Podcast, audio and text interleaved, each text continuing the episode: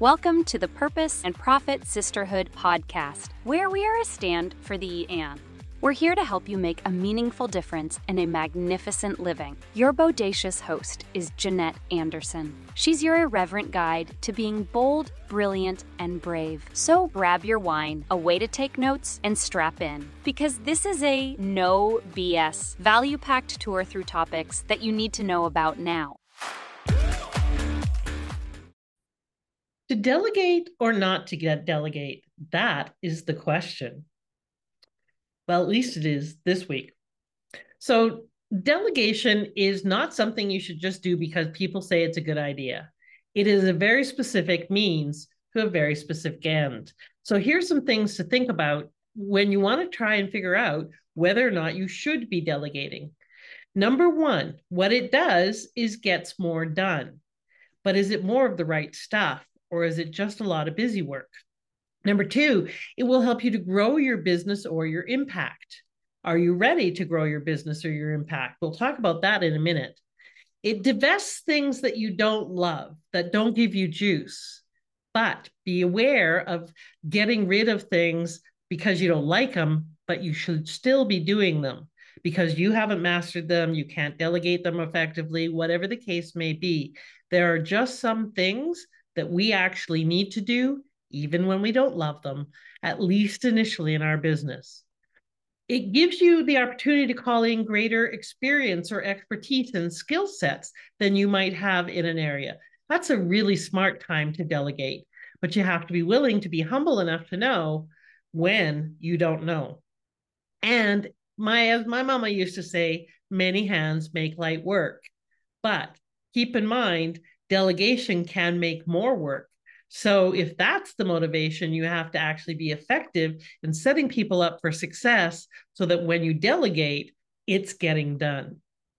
So, why are you delegating? Those are some of the reasons that you need to think about. Are any of those reasons working for you? And is it, does it make sense for you at the stage you're at? And how do we know when it's time to grow? How do we know when it's time to go to that next level and start delegating more? Here are some ways that you can know. Number one, you might be getting a, a whisper or a call or a nudge, or sometimes a two by four upside the head that's saying it's time to expand, it's time to move, it's time to grow. Uh, you could be the the enjoying the fact that this level is actually already working. You've got everything working, it's working smoothly. Doesn't mean it's time to screw it up. It means that this is accomplished. Now I have a platform from which I can leap to make that next level. It could be to create space, to expand the container in preparation. This size of a container can only hold this much water, a little over 32 ounces. If I want to get a whole bunch more water, then I need a bigger container. So, delegation can be a way for you to increase the container so that you can get ready for that next level of expansion in your business. But don't be delusional about that.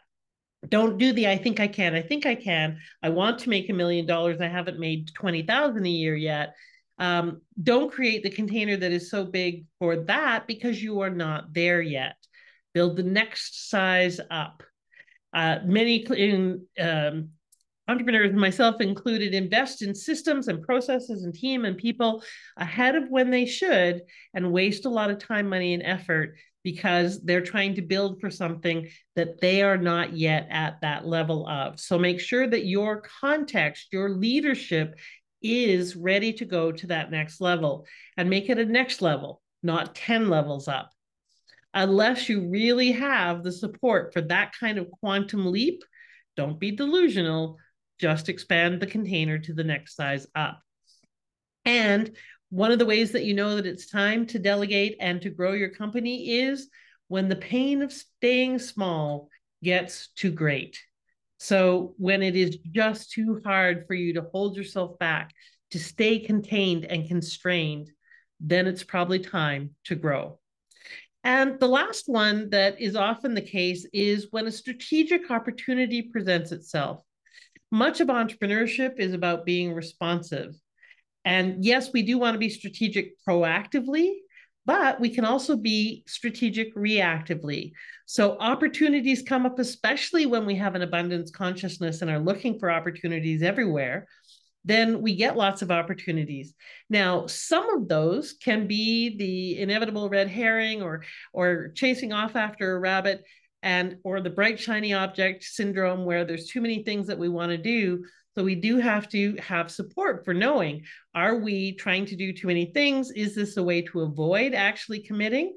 Or is this actually a strategic opportunity that will support my next level growth? Those are some things for you to think about and consider when answering the question Is it actually time for me to grow such that I need to delegate more of my work?